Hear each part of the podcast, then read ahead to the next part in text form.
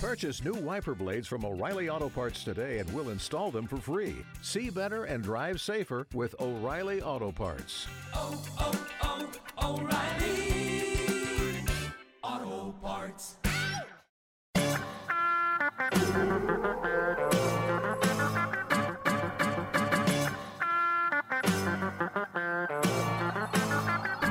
Pluto. Ladies and gentlemen, it's time for the Schmodown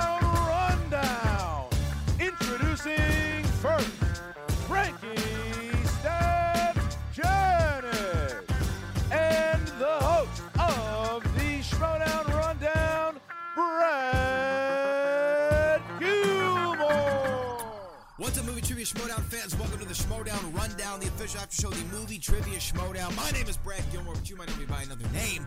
You might know me as The Boat. Hashtag best of all time, hashtag Brad's opinions are true, hashtag boat life, hashtag boat.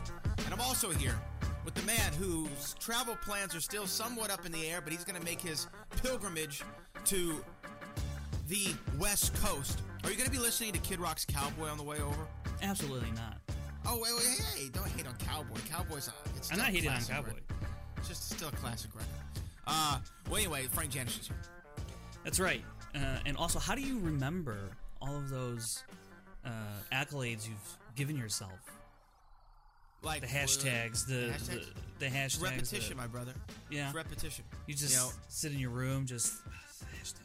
What's that? Hashtag best of all time, hashtag best of all time, Yeah. hashtag best of all time, I, I, you know, You write it on a chalkboard, uh, like uh, you know Bart Simpson style. A style. chalkboard. Oh, Chalkboard. Bart Okay, Simpson yeah. style. Yeah. No, I don't. Yeah. Um, You probably shout shout out to my man Dwayne who who always puts the hashtags in the proper order. That's because he's a real one. That's what we call Dwayne. He's a real one. Um, shout out to everybody also who uh, tuned into SEN Live earlier this week because I might as well get this over with at the top of the show because Frank Chance, you knew I was going to talk about it. Um, shout out to everyone who came into SE, uh, who tuned into SEN Live when I was on the show and made my announcement that yes, your man is about to be a published author with my new book about the Back to the Future franchise called Back from the Future, a celebration of the greatest time travel story ever told. And it's available for pre-order right now. You can go to backfromthefuturebook.com, amazon.com, Barnes & Noble, IndieBound. It's all there. And currently, Frank Janish, we're still sitting at number four. I mean, no, not number four. In four categories, number one in new releases on the Amazon charts. Ridiculous. Well, well, I Come think on, you gotta do better than that. Four categories. That's it. Jeez. And I think that I think that when you're number one, there's a term for that. I think it means you're the best, and uh, it just Oh, kind of okay. Mm-hmm. goes into to being the boat. Now, I'm not number one on the best sellers list. I'm not number one, but I'm in the top ten in several categories. I'm like seven here. I'm six here. I'm f- I was two at one time, so I got to get up to number one on the bestsellers list. So if you if you haven't heard about it, it's a book about Back to the Future, which is of course I think the greatest pure trilogy ever made, and uh, it comes out in April, April 14th. Shout out to Mango Publishing for making this thing happen, and uh, I'm, I'm excited. And the feedback from a lot of the people in the community has been awesome. So I want to shout out to everybody who's pre-ordered it already. If you sent me your screenshot on Twitter, I made sure to reply to you. If you haven't, you know, go pre-order. Give me a little screenshot of Ruski. I'll definitely shout you out, give you a reply, and I'll sign the book too. If you want to mail it to me, I'll sign it. You know, I'll do it. I'll do it because I'm that kind of guy, Frank Janish. But anyway, Wow. thank you to everybody who tuned into that and have been supporting the project. Back from the future, go to Amazon.com. Just type in my name, Brad Gilmore. It pops up. Now that we have that out of the way, Frank, how has your week been in the Schmodown universe? Uh, it's been pretty good. I mean, I'm kind of I'm catching up on some. I'm not catching up, but I'm trying to get some work done in terms of records. Uh, a couple weeks ago, I put out the singles division records, and so I'm currently working on putting together the team division records. And for that division, my my stats weren't as organized as they were for singles, so I've had to go back and kind of like do some extra work to get it all situated so I can properly do it. So that's been fun uh, to go back and do. Just really just nonsense stuff. But uh, I'm looking forward to compiling all those because there's some. I think some people will be surprised at where people land on some of these record lists. Like I think some people were surprised with the singles division. You know, I, I think I was talking to you about Chance and like his first round accuracy and, and perfect rounds. You know, he's right near the top uh, of some legendary players. So I expect we'll see some some uh, records lists like that in teams, and uh, hopefully I can get that out in the next at least a week, probably a week. A week. Well, we, we will see. I, you know, the stat about Chance is actually one of the most surprising ones because you think Chance Ellison kind of, I don't know, he's a little bit under the radar. You know, even though he's a part of a prominent team, he was team champions this year, something that I correctly predicted he'd be a champion in season six. Um, Seven, six, seven. he he that we're going We're into into season seven. seven. Yeah, yeah. He's gonna be a champion again in season seven. I'm saying. it right Okay. Oh wow. Okay. Um, I'm putting that out there, but maybe singles. you never know. But um, uh, you know, he's kind of a guy who goes under the radar. And then when I found out that he's like one of the most accurate players in the history of the movie trivia Schmodown, you think, man, like what a what a great catch that Shannon Barney got because she not only got Mike Kalinowski, three division player, held championship gold, and two of them came close to getting a championship opportunity. One Flash Gordon away from from going to New York, and he uh it, and so I mean he could have been a three three belted champion, and then you got Chance Ellison, who's another guy who can compete in Inner Geekdom teams and singles. So I mean you've got really just a winning formula if you're Shannon Barney. So shout out to her. I think that you know you put out draft grades, yeah. and I think they were they were a little harsh to some people, and Really? some they some I feel like they were a little nicer. Uh, you you put you put my man you put my man uh, Kaiser down pretty low. I think you gave Yeah. him the worst grade of the draft. It's because he drafted four people, dude. like in the like, and then on top of that, um, everybody else is just a rookie. So it's like, what am I? So if somebody drafts Zion Williamson, you're like, ah, not so good. Here's the difference. There's actual game tape on Zion Williamson, uh, Zion, right?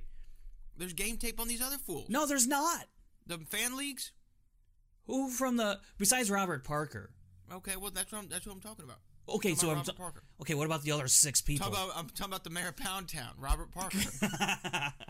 oh yeah, uh, just his uh his uh I think City Halls and what Parlington Square I think so. it's true. Yeah. It's true. It's true. And F Boys Beware is actually a bumper sticker on his uh on his God. car. I can't. Oh my gosh, you know. oh my god, two people just started laughing really hard when they heard that. Yeah. Um, but anyway, uh, people like Robert Parker, you got game tape on him, so I don't know why'd you grade Smet so low. I thought, I thought, you know, and I heard, I think Harloff talking about him too, like that he didn't do a good draft. I think that, look, we talked about big swings, right? That's a big swing. He took made perhaps the biggest swing when you look at everything that he did. And Yeah. if, if his strategy pays off, what are we going to say this time next year? Damn, that Kaiser was a genius, man. Look at what he got, the value he got out of that team. That, that's fair, Uh, and I'm willing to go back and say, yeah, he he proved me wrong or whoever wrong. Um, and I'm not saying like what he did is not a good idea. I'm just saying based on what we know of everybody, uh, relatively speaking, to from one team to another, that's how I would grade him. Because by going Robert Parker in that second round, he forego a lot of proven people. He drafted two people in Kevin Smets and, and Adam Witt that previously played the year prior or who earned, you know. So everybody else had never has never played in the Schmodown before. I mean, yes, Robert Parker played in fan leagues, but it's not the Schmodown that we know. So, and that's and that's a different story. That's a different kind of environment. Um, however, I still I'm pretty lenient with the Robert Parker pick because I do think it's a great pick, uh, and and you know Kristian has talked about it on SEN Live and backstage. So, um, it is what it is. But I I, I really liked what Coy did, and even Winston and Shannon, um, so Kate. So I mean, really, the only two people who didn't I feel like didn't do that well uh, relatively speaking, were Kaiser and Robert Meyer Burnett. And Robert Meyer Burnett simply because I don't know what his plan was. I, I felt like he looked at a list and went, uh, "You are you available? Okay, you." It just it, I couldn't I can't figure out what Well, his look, here- plan here's the was. Kaiser's Here's I can figure it out, or I can think I can figure it out. Same thing with Kate and whoever else. So that's where Robert Meyer Burnett. I was like, I, Look, oh, Ki- he took James Kaiser's- White in the second round.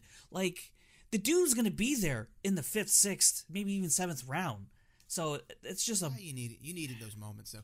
But here's the sure. thing. I'm, oh, I love the moment, but like Kaiser Kaiser's father was a legendary umpire, right? right, And being around the game of baseball as much as John Kaiser was in his adolescence and being astute observer of the game as he is. And by the way, Kaiser told me, even though he's from New York, the Houston Astros are the greatest baseball team that he's ever seen. He told me that personally at Saddle Ranch. I have uh, proof of it uh, so. somewhere. Don't but so. he told he no, he told me that. I mean, I here's the thing. Here's the thing. He, he definitely told me that. But uh, hold on, hold on, hold on. I'm getting a message. I'm getting a message. Sorry, I just had to bang the trash can real quick because Okay. you know I just had to let you know what was going right, on. here comes a fastball right down the middle. Oh, and now Tuve with the buzzer beater. Um, but but but John Kaiser, all jokes aside, he's a baseball-minded guy. So when I think about that, I'm like, okay, what is his strategy here other than IG players? And then I'm reminded of one of the best movies of the prior decade, um, and that was Moneyball. And I'm thinking about Billy Beane. I'm thinking about the Oakland A's, and I'm thinking about, oh, wait a minute, they weren't looking to hit home runs; they were looking to get on base. You know what I mean? And I think that John Kaiser's strategy isn't to hit home runs; it's to get on base. And the more people he can get on base, the more value you can get out of those people. And then other teams, the rock stars, you know, corruption, uh, swag squad, drip drip. Usual they start looking. Yeah. They start the usual suspects. They start looking over. and They're saying, "Hey, man, I mean, whoa, hey, you know, that was a pretty good pick there. I mean, look at that. He's kind of killing it in IG, or he's killing it over here. Hey, uh, hey, hey, hey, Kaiser. You know, what, what, what would you give us for, uh, for old Robert Parker over there? And then you know he's like, "Yeah, give him a hamburger." Or what? Yeah. I'm gonna take him to Pound Town. okay, don't no. That's not what he's gonna say. That's not what he would say. Smash him. He'd say that, and, yeah. he'd and say he's going to say something like that, Yeah. and uh, and he's going to get value back out of these investments because that's the thing. We've seen the movie Trivia Schmodown grow for seven seasons because why? Kristian Harloff put an investment in it, right? When we didn't, it wasn't the movie Trivia Schmodown we know right now. You had to work at it, there, brother Frank. So I think that Kaiser is thinking for the future, and he is the only guy who really, other than uh, Tom Dagnino slash Ben Bateman, uh, who is thinking analytically here and thinking about picks and thinking about trades and how can I do this, do that. For some guy who made at least three to four trades before there was even a single pick made, Right. he's already thinking ahead of the game. And I, I, I would be seriously shocked if before the trade deadline, I mean after the trade deadline, this team of John Kaiser doesn't look dramatically different. I think it's going to look and, dramatically and, different. and let me say, you did see my draft grades on Twitter or on the Facebook group. It's not about how I how I think how well I think the team is put together. It's how I think that person did in the draft. It's not indicative of how I how strong I think Wha- wha- a person's a player's faction is. Well, the difference is how did they you know maneuver themselves in the draft? Did they take players um, that were proven, or did they take unproven players? Uh, given the spot that they were at, did they get the max value? In my opinion, uh, for that type of pick, and so it's about how they navigated the draft, and what and it's not about did they get the strong. Yes, part of it is did they get the strongest players? Did they have a strong team? For sure, but that grade is not solely meaning that you know, like like FinStock Exchange. I give them an A minus, right?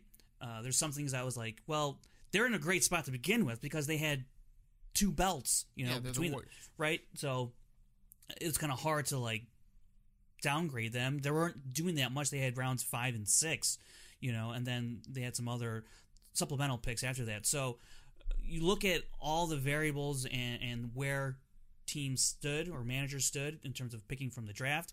Like Robert Meyer Burnett, James White is I think is a really good player, but he could have Robert Meyer Burnett could have got a really strong player for that at that same slot and still got James White later on. So that's where I have to take down the grade because I don't think that was a smart move. Even if James White ends up being the singles champion at that spot, it's just not a smart move in my opinion. Because no one was talking about James White the way they were talking about Robert Parker. Because I don't know about you, but several other managers had their eye on Robert Parker going in probably in round three. So if Kaiser didn't take Robert Parker at round two, then he, do, he probably doesn't have him. So I factor in all that stuff, and that's how I kind of reasoned out and and, and gave grades that way.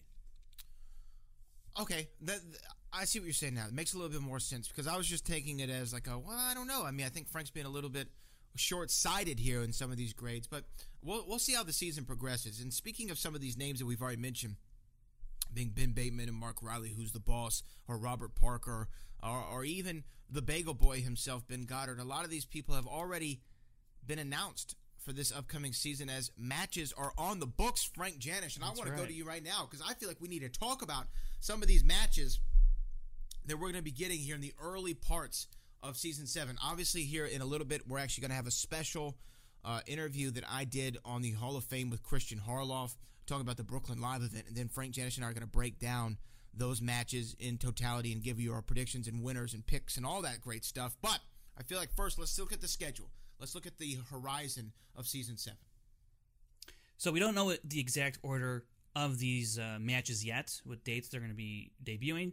But one of the ones that was talked about is Robert Parker will make his debut against uh, Ace uh, Andres Cabrera. So in Inner Geekdom match, and that's a very interesting one because uh, Robert Parker obviously super hyped. Ace he does uh, he does first cut with RB three um, and Sabrina, and they do a good job. They watch a lot of movies. I know Ace watches a lot of movies. I don't know what his inner geekdom knowledge is like because it's on another level than just your normal trivia, general trivia. Robert Parker, he has a past. He, he's like undefeated, I think, or maybe even like one weird loss. Uh, but I think he's undefeated from the fan leagues. So I love Ace, but man, this is such a tough way to start the year if you're Ace coming against Robert Parker. Um, that one's going to be interesting for a couple of reasons. One, how will Robert Parker do under the lights? And two, how much does Ace know in Geekdom? Yeah, and we're gonna find out now. Robert Parker. I'm gonna have to blow up his spot again. Oh boy. We, we were talking about uh, who played George McFly in Back to the Future, and this is what the, the joke was a couple weeks ago that I'm sure, or last week that people didn't pick up on, because this is the first time I think, maybe the second time, but I think it's at least the, I think it's the first time I ever met Robert Parker, and I spent a, a good amount of time with him. And so anyway, we're talking about George McFly, back from the futurebook.com. And he we're talking about, you know, who played him, and he just goes, Marc McClure. Marc McClure. So I mean, and although Marc McClure was in Back to the Future, I, I do want to point that out, and he's legendarily known as Jimmy Olsen from the Christopher Reeve Superman movies. Not the right answer. So I, I just I don't know. I don't know if my man Robert Parker is going to come with it. Is he going to bring it? Is he going to bring it? As JB Smoove would say on Curb Your Enthusiasm, is he going to bring it? I think so because he won't be in that same state of mind. I can assure you that. Mayor of Pound Town. He's going to take him to Pound Town. oh boy, I wish I really wish he'd stop saying stuff like that. It's a family Can show. we call Brad. him Ro- Robert the Pounder no, Parker? Robert the Pounder. Oh no, Can we please? Robert Pound for Pound. Yes. Robert Pound for Pound Parker. Frank Janish, you beautiful man. That is the best name. Now, right, right now, what is his nickname? Is it the Hobbit? The Spider. No, that was his uh, fan league nickname, I think. The, The Spider, Robert the Spider Parker. I guess because of the Parker. Peter thing. Parker. Yeah, yeah. I like Pound for Pound Parker. Well, I mean, you could call him. It, it, I mean, you call him Bob Parker, Robert Bob Bob Parker. I'm gonna call him Bob from now on. Actually, why not? Bobby Parks. Bobby Parker. Pound for Pound Parker. I really like Pound for Pound. Parker. Bobby Parker. Pound for pound, Bobby Parker. Pound for Pound. Bobby Parker. He's gonna take you to Pound Town. Okay. Uh, that's my John Kaiser impression, everybody. Um, well, okay, and then who else we got? I got Robert Parker in that one too. yeah, I think a lot of people. Pound for so, pound Parker. Um, so an, here's an interesting match. Um, who's the boss versus the Odd Couple, a rematch back from Chicago uh, when the Odd Couple beat Who's the Boss. This one will be very, very interesting because presumably uh, Ben Bateman would still what might have the singles title still at this time, whether he's defended it or not, don't know. Uh, so he could have the belt walking on to that that studio, that that desk with a little bit of bling, and going up against Jeff Sneider and Mark and Draco. Obviously, Mark Riley and and Ben Bateman. They had a great run in the tournament a couple years ago. Uh, lost to the Shire Wolves in a legendary match at Spectacular, one of the best ever, if not the best team match ever displayed, at least in, in a spectacular event. Uh, Odd Couple, they eventually went on to beat the Shire Wolves and were were uh, team champions for a little bit. This will be a very interesting rematch because Ben Bateman has since then has taken his game to another level, at least individually, and Yeah. we'll see how that how that works with Riley. If maybe Ben Bateman said, "Hey, I figured this thing out, try it," and now maybe the whole team is elevated as a whole, going up against the Odd Couple. Uh, once again, to be Gucci versus Roxy. Uh, always that's always going to be a hoot. So I'm looking forward to that matchup for sure. That's a that's a premium matchup. Yeah, no, that that that's definitely going to be a premium matchup. And the here's the thing is I'm a little split here because you know I've always had the same philosophy of when you get the rematch, um, typically the team that won the first time is going to lose the second time because the other team learned from it. This is my NFL um, Right. idea. This is my NFL ideology. It's like you know you're going to split the wins. It almost always happens. And with with this scenario, I would think who's the boss would come out victorious just based on that principle alone and nothing else. But I am Team Rockstars this year. That's going to be the team I'm backing, and this would be a pretty big win for the Rockstars out of the Yeah. gate because you know whoever wins this is pretty much the number one contender for those team championships, or is the number one contender for those team championships as far as I'm concerned. And I really like the odd couple. I really like the odd couple going up against the founding fathers. You know what I mean? I like seeing that match. And I and I think that it would play out very well because guess what? John Rocha, he has a kryptonite. His kryptonite is Jeff Sneider. It sure is. it sure is. Uh, but speaking of number one contenders, there is a match. I do believe this will be a number one contender match.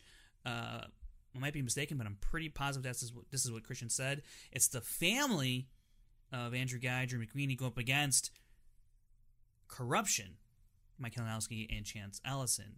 That one should be a number one contender match, um, and will be very very interesting because um, the family's coming off a loss, corruption's coming off a loss.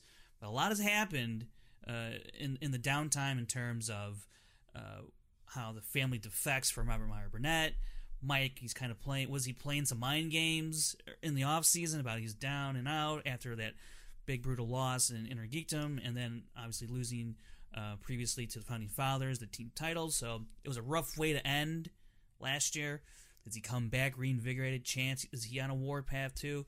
I like this matchup a lot. And look, you also have to look at the possibility because there's already talk of it. Sam could, given the circum, given right circumstances, could split up the family, Drew McWeeny and Andrew Guy, and possibly team up Drew McWeeny and Janine the Machine to form a new team.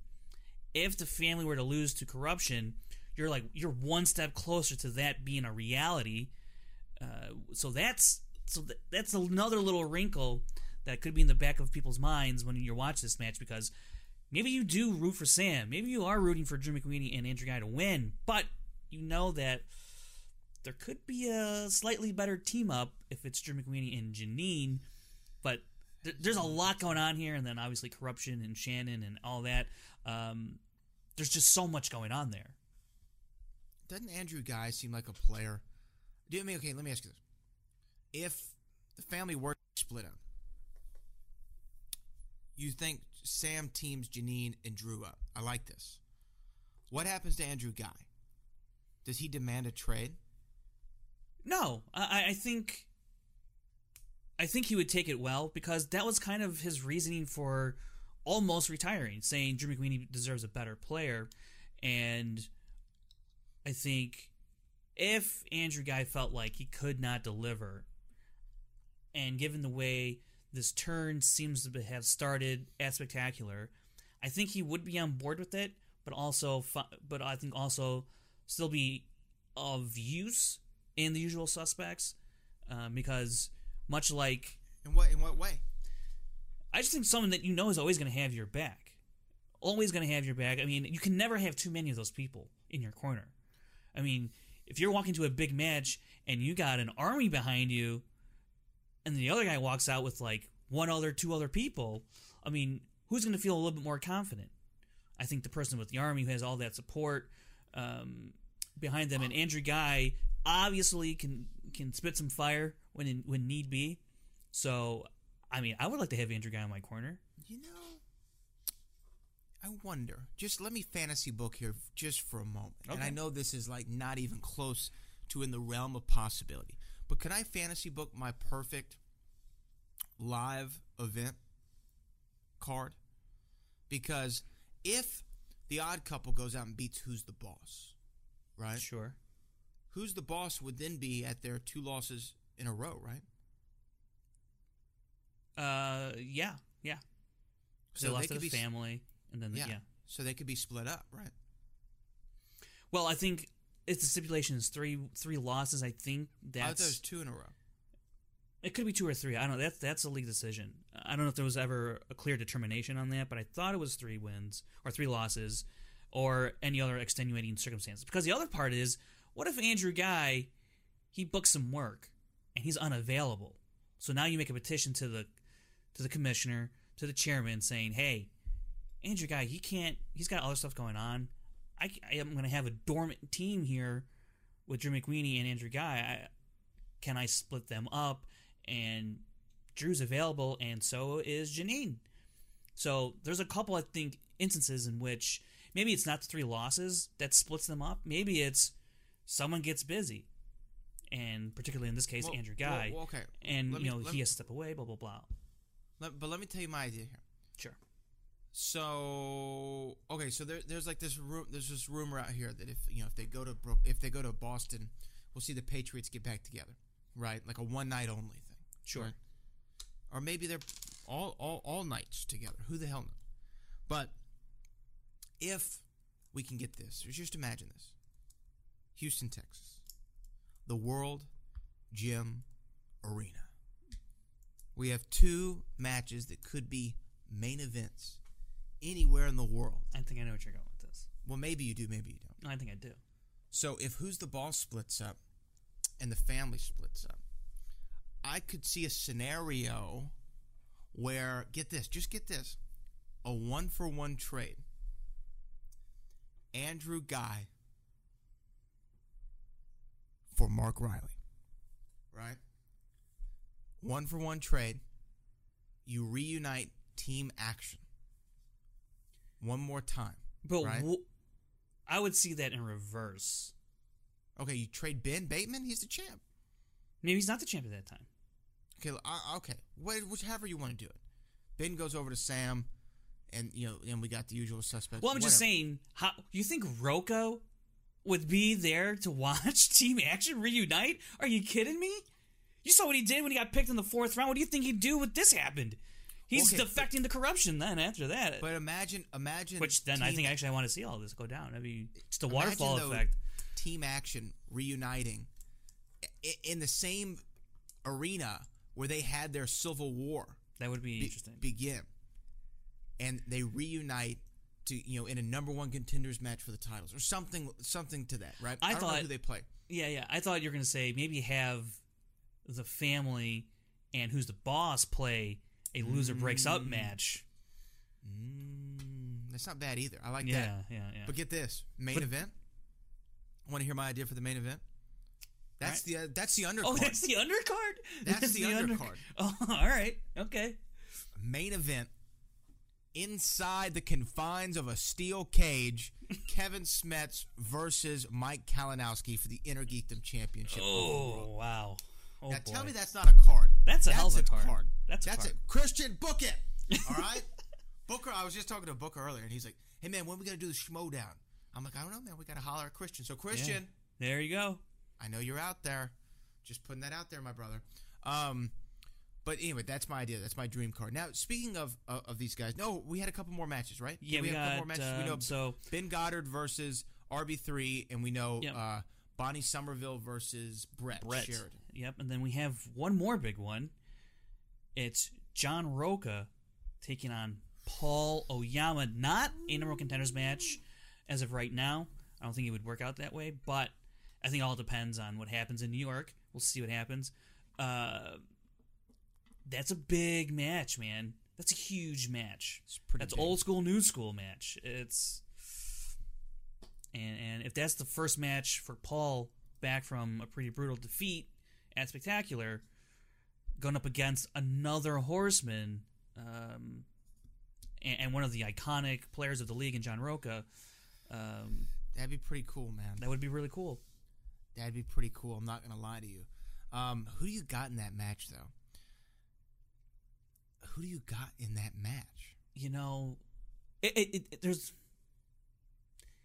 I don't know. Are founding fathers still team champs? Because if that's the case, then I think maybe Rocha's got some mojo going and he keeps it going against Paul.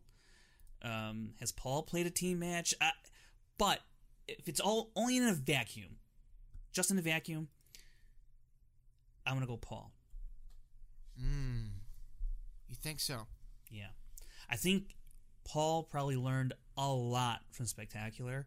I bet you he's been replaying that second round, that first round, over and over in his head. And I think Well, I hope he lot. learned something. Yeah, well, yeah.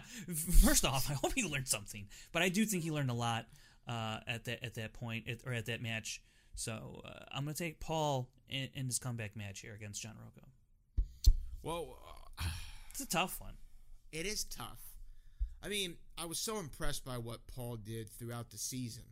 It's hard for me to not be on his side and say, you know, this guy's going to go out there. And and and Rocha, I don't know. I want to say Rocha's up and down sometimes, but I feel like he's had a fire lit under him, especially after that round fourth rounder uh, phenomena. I think that he's kind of back with something to prove. I think that that is as close to a pick 'em as you can get. Yeah, and, and I think the I think you have here. to make Rocha like if this were Vegas, you'd have to make him like plus, uh, minus one twenty five favorite. Hmm. I think he would be the favorite in this. He's coming off of a win in Yeah. teams, no less. But you know he's coming off of a win at Spectacular versus a major loss. I'll say this: I think five round matches favor Rocha. Three round matches favor Oyama. And this Hmm. Yeah, is going to be a yeah. three round match because five round matches for Rocha. I mean, he can he knows how to hang in there and, and chip away and, and and find maybe a tell of his opponent and, and then get in there and you know uh, Oyama he can he can he has a he has the capability of striking hard and fast and then two rounds are done before you know it and you're down four points. And you're like I got to answer all these questions or else I'm toast. So I, I think three rounds favors Paul more than it does Rocha but if Rocha's only playing five round matches you know which he could possibly be doing all year for Founding Fathers so uh, that's how I, yeah that's how I look at it Woo! Woohoo! God, man, I'm excited for that. That that actually might be my most anticipated match aside from this triple threat this weekend. I think that that's my most anticipated announced match thus far. But also, I mean, who's the boss in the Odd Couple is a heavy hitter too. we got one more little bit of news, just a little uh, roster management uh, for the Den. Diana Demo John has to drop out, uh, so that means there's one slot more open for the Den for Kate and Grace. So, uh, do they have eight spots filled, or do they have nine? They would they should have nine. I think they, filled. yeah, yeah, I think they filled up all ten. So yeah, Yeah. they have nine left. Interesting. I I really like that the fact that some people still have one roster spot open. Like a Rock, Roxy's got one. Mhm. I think that there. I think there's a couple other people have one, at least one left. And the reason I like this is because we don't know who's going to come through in the middle of the season. exactly. We don't know who's going to come through later in the, after the debut. I mean, Smets was one of the late entries, right? Um, Right. Who we saw Well. Oyama. I mean, I mean, they were in the first part of the season, but you know what I'm saying, like, Right, right. They came, they didn't, they weren't there prior to season six. Like we didn't know about them until we were introduced to them uh, for the first time. So I like that they're going to have stuff open, and we'll see, uh, we'll see what, uh, what, what Kate and and and Grace come up with. And here's the reason why I like leaving one slot open is because if you have all 10 filled, I'm not sure what the process is in terms of, all right, I got to drop, so I got to tell I got to tell the league I'm dropping this player. Then I got to go and say, okay, now I'm going to pick up this player that I saw. Whereas a person or a team that has a slot open, they go, I want that player. They don't have to drop somebody first and then, you know, go pick up somebody. That's if you have a slot open, you go, boom, I want him. You know, you you only have to do one step as opposed to two. So that's why I like leaving that one slot open for that random rookie, that that random player that hasn't shown up in a while, that's coming back now, plays a really good game. If I like him, if the whole league likes him, right, and you have all ten slots filled, but you're the one, you're the only person who doesn't, you go, I want him, and the other person just dropped a player, you know, and, and now you got him. Yeah, no, yeah. So we'll we'll see how that goes on. So I appreciate that updated news, um, Frank. We, we said we are going to do this, and I, I didn't think that we'd do this this late into the into the show, but I feel like we should do it now. You you texted me earlier. You said, hey, there, you know, there's no matches this week. We're kind of post draft talk. Um, let's do something fun. Let's talk about the greatest heels in the history of the movie Trivia Schmoedown, right? So so Yeah. tell me a little bit about what your idea was behind this. Well, I had seen some chatter on the Facebook group, and uh, you know, with with Shannon really making a mark, even more of a mark now to start off the year. Obviously, Andrew Guy's pedigree as a heel in this league. There's John Rocha, who who felt, I guess, a little slighted, chimed in on a post saying, "Don't you remember where this all started? Who's you know, uh, don't I get any credit?" So he had some words to say. He's been very defensive lately. Fourth You round, know- fourth round picks, uh, not the greatest of all time. How dare you? Uh, so Look, yeah, I got I got a lot of love for my man John Rocha. And before we get into our list, there's a um. You remember this? You, you remember the album "Nothing Was the Same" by Drake? yeah, Yeah, that's the one where he had like his head on the cover with like in clouds or whatever. mm-hmm. You remember the song "Wu Tang Forever"? yes, Right? Love that song. Great. It's a phenomenal record. He says in that song, he says, "It ain't about who did it first. It's about who did it right." ooh, ooh, ooh, shots fired. So I just, I, I no, I'm not saying anything. I'm just saying, it's not about who did it first. It's about who did it right. Yeah, You know what I'm saying? You know what I mean, Frank? And that's coming from Jersey Drake, uh, Ca- Canada's. uh, and it's ironic because I know John Rocha's a big fan of Drake. He's a big fan of Drake. he seems like a Drake guy. He's not. He seems like a real Drake guy. Well, Drake's in his feelings. Hey, that's damn sure. that's good. That is good. Okay, okay. So uh, I wrote down my my top five You did. heel. I wrote down my top five heels. Okay. Yeah. Did you? Did I you do didn't any of write. I didn't write anything down. You write anything down? No, no, no. All right. Well, That's okay, Just let's go. Let's go. I want to go one down to five. Okay. That's what I Yeah, want. let me hear. So- let, me just go off of what your list because I mean I have ideas obviously, but okay. you have a list. Here's my list. Yeah. The greatest heel in the history of the movie Trivia Schmoedown. I think, without argument, Andrew Guy. I, I just don't think you can argue Andrew Guy being the greatest heel.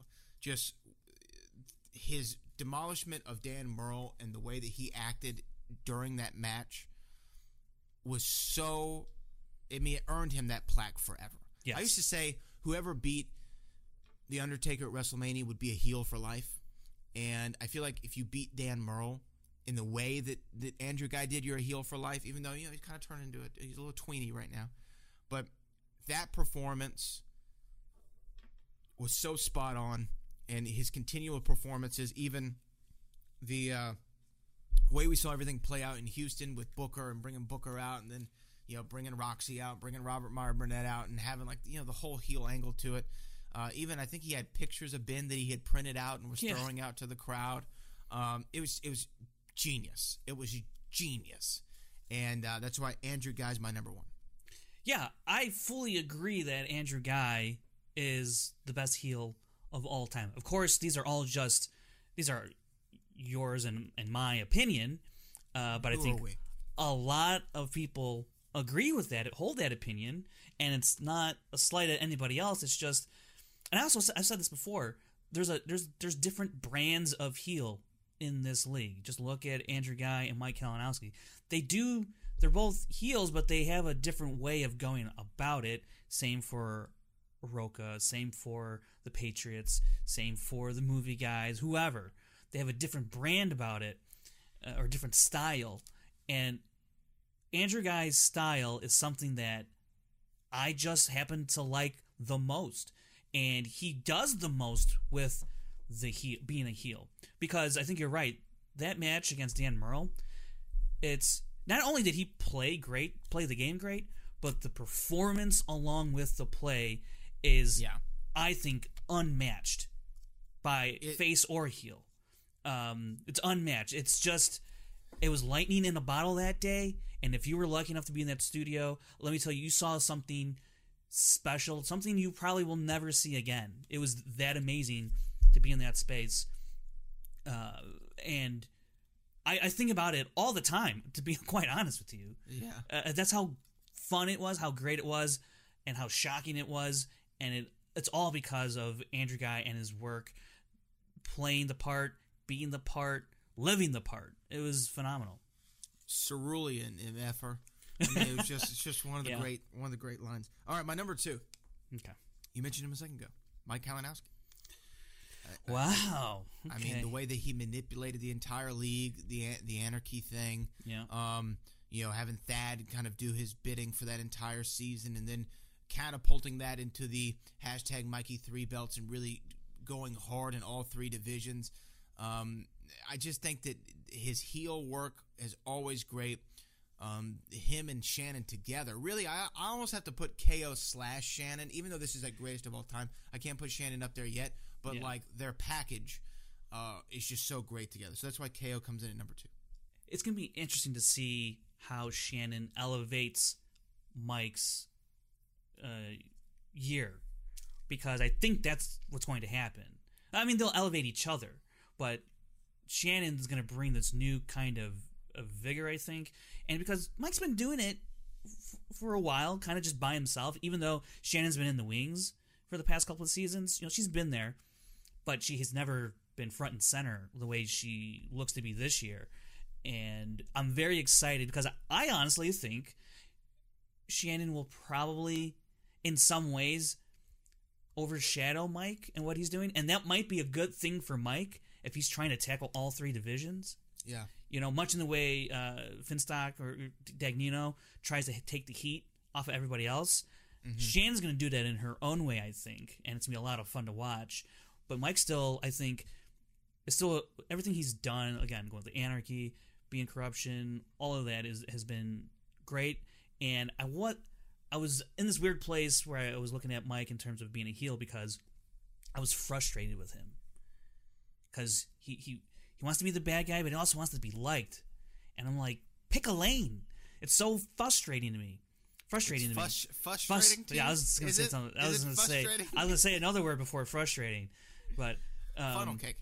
Yeah, funnel. Cake. Yeah, that's it. Um, funnel cake frustrating. Yes.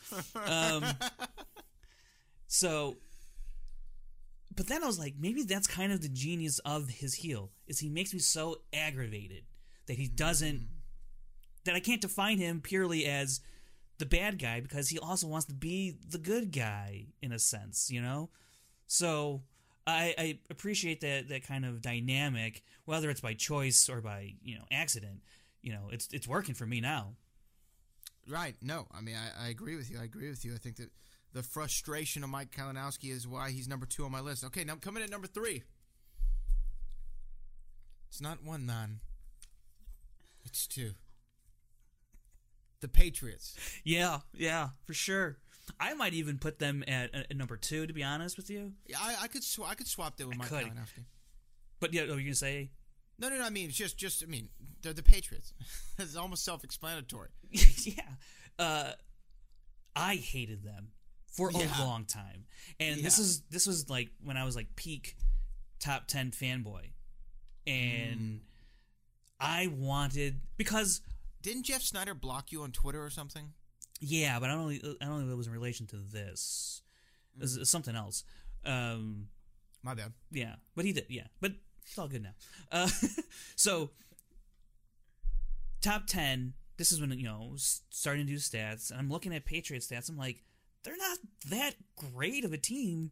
Like they're bound to lose with these kinds of performances. They're not, you know, blowing up anybody out of the water in the first or second. I mean, they have actually pretty good second rounds, but like first rounds aren't that great. You know, they stumble sometimes here and there on steals. Top ten has shown to be pretty more you know more uh, consistent and better knowledge their accuracy rate's better than than the patriots it's like they gotta beat them then they lose the belts in just one of the most craziest finishes you'll see uh, at the first spectacular. And then the Patriots from there on out went on a run, uh, the likes of which we'll probably never ever see again. And that's for many factors. But that whole run, I was like, they have to lose. Please lose. And then they got to like win seven. I was like, just, or six even. I was like, yeah, just keep going. Keep winning. This is great Yeah. now. Like, they, they actually kind of converted me. And, um, but I I wanted them to go forever. I did at, At that point, point, I was like, wanted them to screw it, forever. screw it, you know. And I was Yeah. like, and it was pissing off so many people. And back then, Sneider was still finding like his place in the league, so uh, he was, and he wasn't like a well-known guy when he came into the space, much like like like Makuga was or Roxy was, or not Roxy, uh, Rocha was. You know, people knew them from like Schmoes Know and whatnot. Mm-hmm, mm-hmm. But Jeff just kind of popped in and he was kind of always the bad guy from the get go, which really worked for him and really worked for me in terms of hating him. But I was like, but I love JT. He's the people's champ. I was like, but then JT would play it up and I was like, that's fun. But I also hate you, Sneider. And so it was a lot of fun to watch them play. And, and yeah, I could put them number two, but number three I think is a is a fair spot. the the first time I met JTE, um, it was, it was in the old Collider Studios, the first Collider Studios, and I uh, went in and I said, uh, you know, hey, uh, hey, I'm Brad. You know, I do the Schmoedown rundown. And he goes, your show sucks. uh, Yeah. so- That sounds there you about go. right. Sounds about right. Yep. Okay, and now coming in at number Four? four. There can only be one person at number four.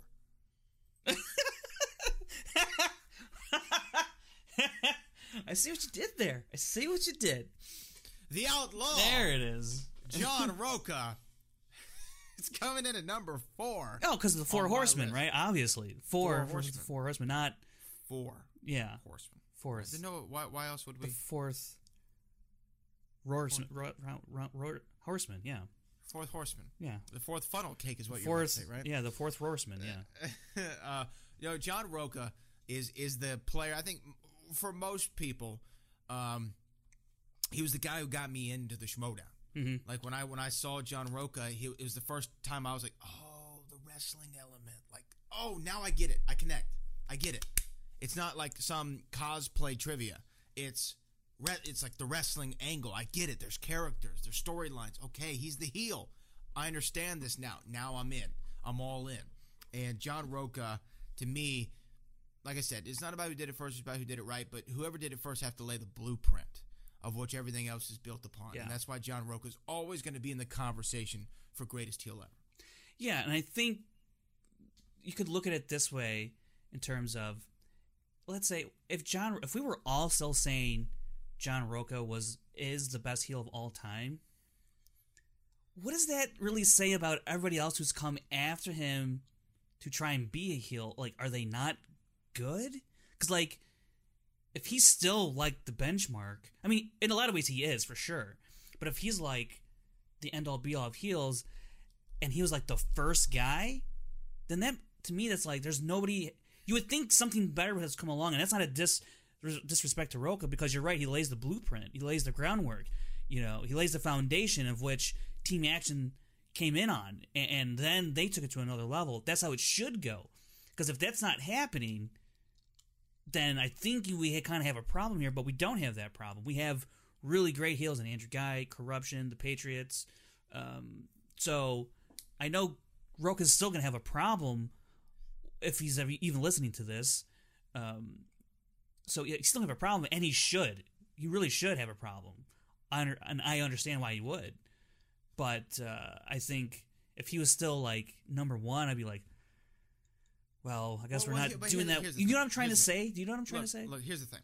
Now, part part of my putting him at number four was just for the trolling aspect of it. and I couldn't resist. Uh, I, I think that Andrew Guy is probably, without a doubt, the number one heel, and I think that 4th Mm-hmm. through five for me, it's all floating. You know, Rocha could be number two at one point. He could be, you know, he might be number one some days. You know, he could be, you know, the Pat, the Patriots could be number five. It's kind of a floating top five for me, except for Andrew Guy. But to go back to what we said a minute ago about him laying the blueprint. I mean, remember, uh, you know, Blueprint Three, Jay Z. Uh, thank you. I think no, it wasn't. Thank you. It was uh, Stars Born was the name of the record, and he said, "Clap for him," but I'm the blueprint. I'm like the map for him, right? And Yeah. and, and that's what Rocha is. He's the map for him. You know, you have to see what he did to know. Okay, this is how you do it in this league. Also, though, there are people who who and I and here's the thing: if you put Rocha number one, I'm not sweating you at all. Sure, sure. Because same same reason why you know people who are younger than you and I uh, might say LeBron's the greatest of all time, and we're always going to say it's Jordan. And the people before us saying, "Oh, but you should have seen Magic," and the people before them, "What about Bill Russell?" Right. You know, I mean, there's always or Wilt Chamberlain. Sure. It's going to be kind of who, you- how you came in the league, and you know, just who who you stick by. So I get if people still put John Rocha number uh, number one. I mean, and, and like I said, I was just trolling him partly. Jo- Rocha, you know I love you. Um, and number five, I, I put Team Action. Did you? Okay. Yeah, I mean Ben Bateman and Andrew Guy Yeah. together, great package. Ben as a solo act, he's got to be the face. He's more likable than hateable. It doesn't matter how tight his suits are. Yeah, I think I'd rather see if if Ben's gonna play the heel. I mean, he can play the heel, but it's just Mm-hmm, it- it's it's you know again, like I said, like, there's different styles, different brands that that appeal to me as as a fan. Uh, I certainly like I do like when Ben gets snippy and and I guess um, dickish, you know, and it's fun to watch when he kind of like he just prods, you know, pokes. Um, Right. And, and that's him and fun to Andrew watch. But together yes, We're together. so much better. I mean, when those entrances were just great. It was one big All-timers. troll job, you know, and, and it was it was so much fun to watch. And they did elevate what Rocha had started. Um, and they've they've talked about that. They've admitted that. So, um, going back on what I said earlier about like, I would I think I would still would rank Rocha above Team Action just because of kind of how long Team Action lasted, and it's all story and stuff like that too. So I get it. So it's not entirely fair, but it is what it is. So. Uh, but separately, Andrew Guy just then took it to another level, and Yeah. it just evolved from there.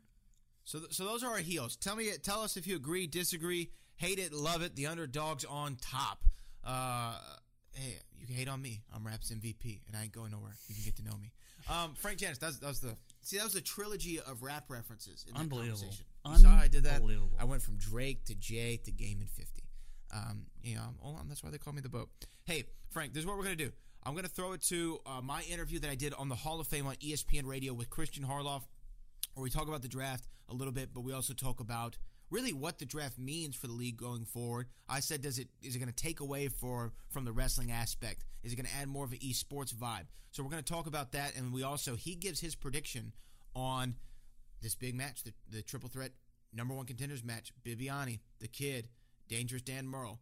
Here is the commish or the chairman, the founder, Kristian Harloff.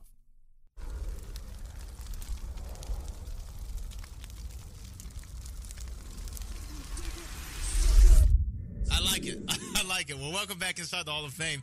Brad Gilmore here with Jerry Bone Knows. Booker T is going to be joining us here in a couple minutes uh, from the Chris Jericho cruise in the Bahamas. But right now, I got a special guest on the line, and he is on the line to talk about a big event going down this Saturday in Brooklyn, New York, January the 25th at the Roulette Theater uh, in Brooklyn, New York. It is the movie trivia Schmoedown live, the season seven debut, and the creator, the chairman of the board himself, Kristian Harloff, is on the phone with us. Kristian, how are you? I'm good. What's up, boat? Hey, what's doing? going on, man? What's going on? And man, Kristian, man, you know, I saw you a couple weeks ago. We had the the movie trivia Schmoedown draft. We had the awards uh, at the comedy store, and it was a it was a tremendous success. And I wanted to have you on tonight to talk about it because obviously this is ESPN. We're a sports station, and I think the movie trivia Schmoedown has really made the next step into becoming a sport. Now I know people might think, wait, wait, what are you talking about? How could a trivia competition be a sport? Well, you had a full on draft where teams were done. There was there was projected number one draft picks. Tell tell the people about the draft and, and where the idea for it came.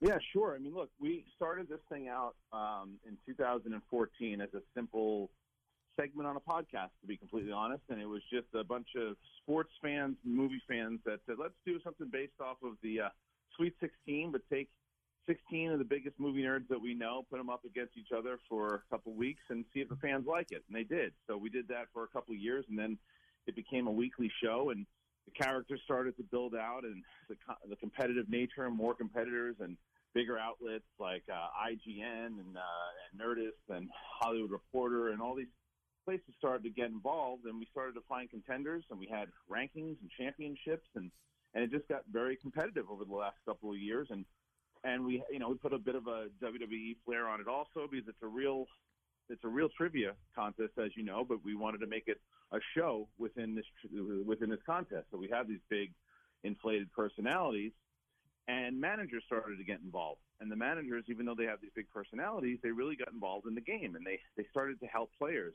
And I realized that it started to become a disadvantage for players that didn't have managers. So I was like, well, how do you really turn this thing into more of like esports and to get that idea across that this is like a because when you go to a live event, Brad, you know you've been there. So like when you go to a live event, you feel like you're at a UFC fight. You feel like you're at a WWE match because the energy is insane. We tell people, "Oh, I'm a, it's movie trivia," like, "Oh, like bar trivia." It's it's hard to explain it until you see it, until you understand it. And the idea was to say, okay, we have over 120 people in this roster, but now we have nine managers. Let's draft them. And so we went to the world famous comedy store, put together a draft, and it turned out to be as uh, successful as I could have hoped. The managers really got into it, the competitors were into it, and it's uh, we're excited. I mean, and people are, are strategizing. There's teams. People are already trying to. There's trades. I mean, Jerry Bow, there were pick swaps. People were doing pick swaps. They were trading picks in the draft. I mean, it was crazy to see how serious everyone was taking. I think esports Kristian is the, is the best comparative, right? I mean, you go to an esports competition and and you see fans having these, these crazy reactions to big plays that happen in the video games. And it's similar. Last year in Brooklyn was the season opener again. I was there in person. And the energy in that room was electric. You had people coming in from the UK, coming in from all 50 states to come watch Dan Murrell play Ethan Irwin for the championship, right? And it was electric. It was 100% electric. Um, how could you, like, why, why do you think Brooklyn this year, you know, going down on Saturday, again, January 25th at the roulette. Why is Brooklyn like the best place to kick off the season for you? Well, I mean, minus the bias that I'm uh, I- I'm from New York. Um, that's that's part of it. Last year, I, I- I won't lie and say that one of the main reasons I wanted to open in New York last year, so I wanted to go home. But um, the reason why I wanted to do it again this year is because of what you just said, and it was the energy and the electricity in the air. It was the first event that we did live that wasn't in Los Angeles. Previously, we had done three events in LA, but we took it on the, the road all over the country last year, and the first stop was New York. Um, and it was just, it was one of these things that might be a little nostalgic for me, but it was also, I think, kind of good luck to uh, to start it off there again. And I love the theater. I love the Roulette Intermedia right near the Barclays Center over there. And um, it's uh, it was it's it's it's that it's that energy. It's that New York energy. It's it's and they get it, and they and they and they they know the personalities. They understand what we're doing, and they give it hundred and ten percent when they're in there as an audience. Now, with this draft, now that we have teams, we have rosters, we have, we have coaches essentially. Do you think that the, the, the show in season seven will, or, or the league rather, will be more of a sport feel than the pro wrestling aspect of it? I think both. I think um, I think that that's what like when it comes to the game itself. Absolutely, you're going to get the sports element of it. Um, but it's my job as a creator of the show and not just the promoter of the the fights, if you will, um, to make sure that those storylines and for those people who follow it for that get what they what, what they're looking for. And I think that that's the challenging and exciting part for me. That when I'm watching these these matches, um, then I say, okay, well, how do I spin that into a story itself? For example, our opening match is uh, for at Brooklyn is Andrew Guy versus Robert Burnett. Burnett was Guy's manager last year. He's a manager this year. They have an ongoing feud, um, and they're they're going to go after each other on those promos. The match will probably be a disaster as far as uh, actual trivia competitive, but it's going to be one of the most entertaining uh, matches you'll probably see all year because they're such big personalities. And then the, the main event, number one contenders match, you have Brendan the Kid Meyer, Dangerous Dan Murrell, and William the Beast Bibbiani, uh, all vying for a spot, uh, shot at Ben the Boss Bateman for that championship. Um, tell me your expert opinion. Dan Murrell, a lot of people you know relate him to Michael Jordan. He's he's the greatest of all time in regards to doing this show or this competition. Who do you think comes out of Brooklyn, if you can? Uh, if, if you are going to pick them, if you're going to put money on this fight, who, who comes out of Brooklyn the number one contender? It's hard not to put money on Dan Murrell. He's undefeated in live events. He's a three-time champion. He's the reigning team's champion. Um, he's got the, he holds the record for knockouts. Uh, he's beaten Bibbiani before, uh, twice in teams and in singles, and he might have Bibbiani's number overall. Now the kid throws in another factor here with this triple threat, but Dan's cool, calm, and collected when it comes to live events. Now Bibbiani, on the other hand, hasn't been stellar in live events, but he's been really good in three rounders. If it was a five rounder, it'd have to go against Bibbiani because Bibbiani's like one in five in five rounders. But in three rounders, and especially triple threats, he's pretty good. The underdog is clearly the kid Brendan Meyer. Um, he he's kind of he's thrown into this match because Bibbiani had a number one contender shot that he gave to Meyer, um, and now we have this triple threat. And I think that Dan Murrell is the overall favorite, but you can't count Bibbiani out because Bibbiani knows as far as knowledge goes in movie trivia. I don't know who knows more than him when it comes to actual trivia, not just the game. I, I think I think that you're right, though. I think that the, as as as knowledgeable as Bibbiani is, Dan Murrell just kind of feeds in those live events. He, he's kind of like he's kind of like the Undertaker of the movie trivia schmoedown when it comes to live events. He's undefeated at Mania. He's undefeated at live events. So I'm excited to see it. And, and people, if if you're not in Brooklyn, don't worry. You could still see this event live as it's going on. There's a pay per view stream available at the schmoedownlive.com. And also, Kristian, y'all are doing a live show uh, at the New York Comedy Club with Matt Serra, right? UFC welterweight champion.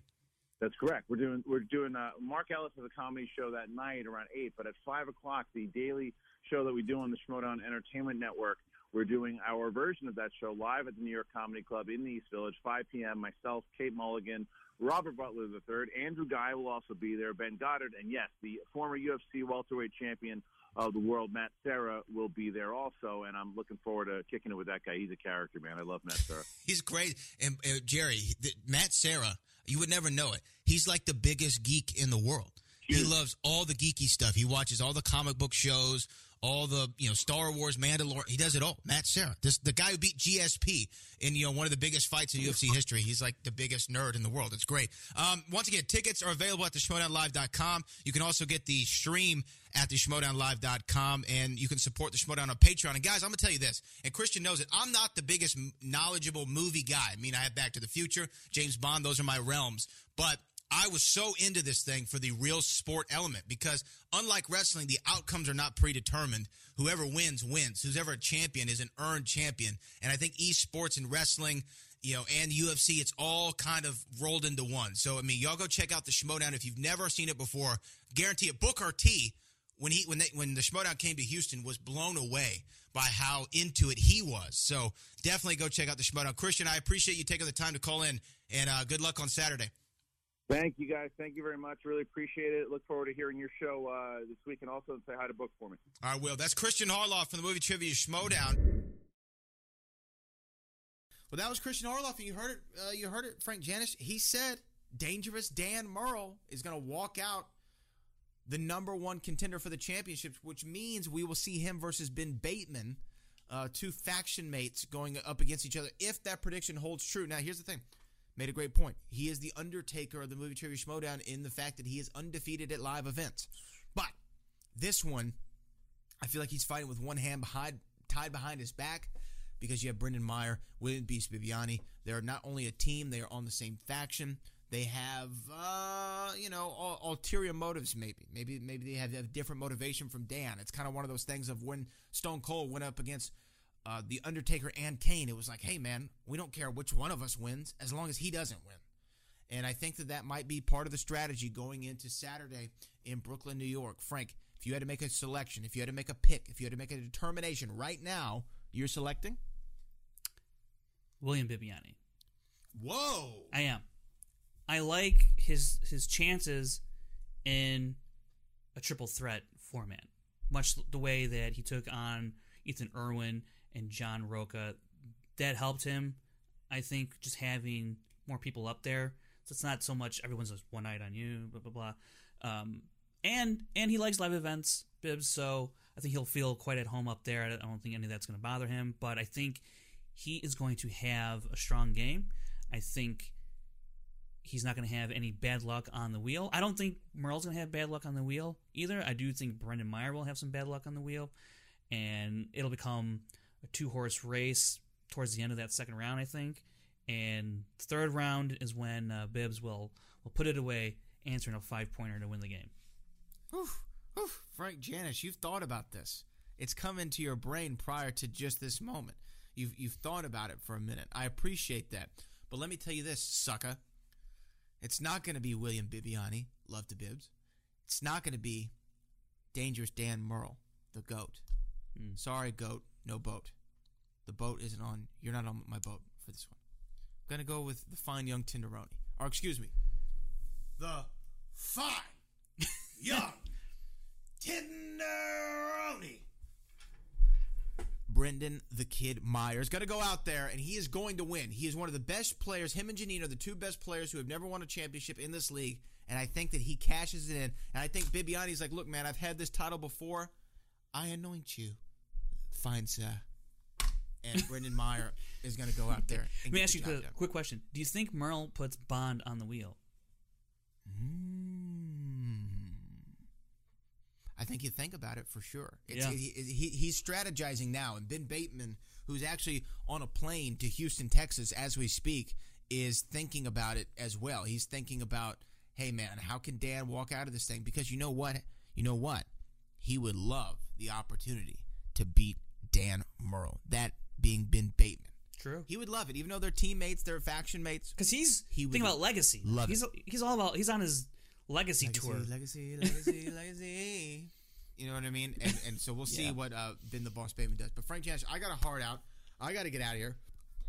Any closing final thoughts? Oh, I mean, and of course we're gonna go Andrew Guy over yeah, Robert obviously, obviously. Okay. Although it will be stunning, devastating if Robert Meyer Burnett wins. Ugh. It'd be great for bad reasons. It could be grounds to split up the family. I don't know. I'm just. it could be. Uh, if I was Drew McWeeny, I'd be like, uh, excuse me, Yeah. league office, are y'all open on Sundays? right. Chick Fil A. Yeah, there you go. There's Kanye. I love it. Yeah. All right. Well, for Frank Janish, nothing more. You don't have anything. That's more it. That's it, man. For Frank Janish at Frankie J29. Go watch his Hot Wings challenge No! on YouTube if you haven't already. because I watched it. Frank, not only did I watch it and laugh, Yeah. I rewatched it and I sent it to my mother. I Oh, told really? my mom, I'm like, you got to watch this. This is hilarious. I swear I was taking pics. Oh, yeah, you do. I was taking like a, a, a little video snips, sending them to Farah. I mean, it was phenomenal. The float loved it. The boat loved it. The mothership loved it. We all appreciated it. And guess what? I appreciate all of you. Go to bagfromthefuturebook.com, amazon.com, more preferably, because I want to be number one on that bestsellers list. I'm in the top 10. So I am a bestseller on Amazon, but I want to be number one. Then we What go to New York Times to bestseller. be number one. First Yeah. Amazon, then the Times. Then the Times, brother. So that's what we're looking out for. So uh, go support the man, my, your man, the boat. Support Frankie J29. I'm at Brad Gilmore on all social media. And we'll see you next week on the Schmo Down Run Down. Thank you.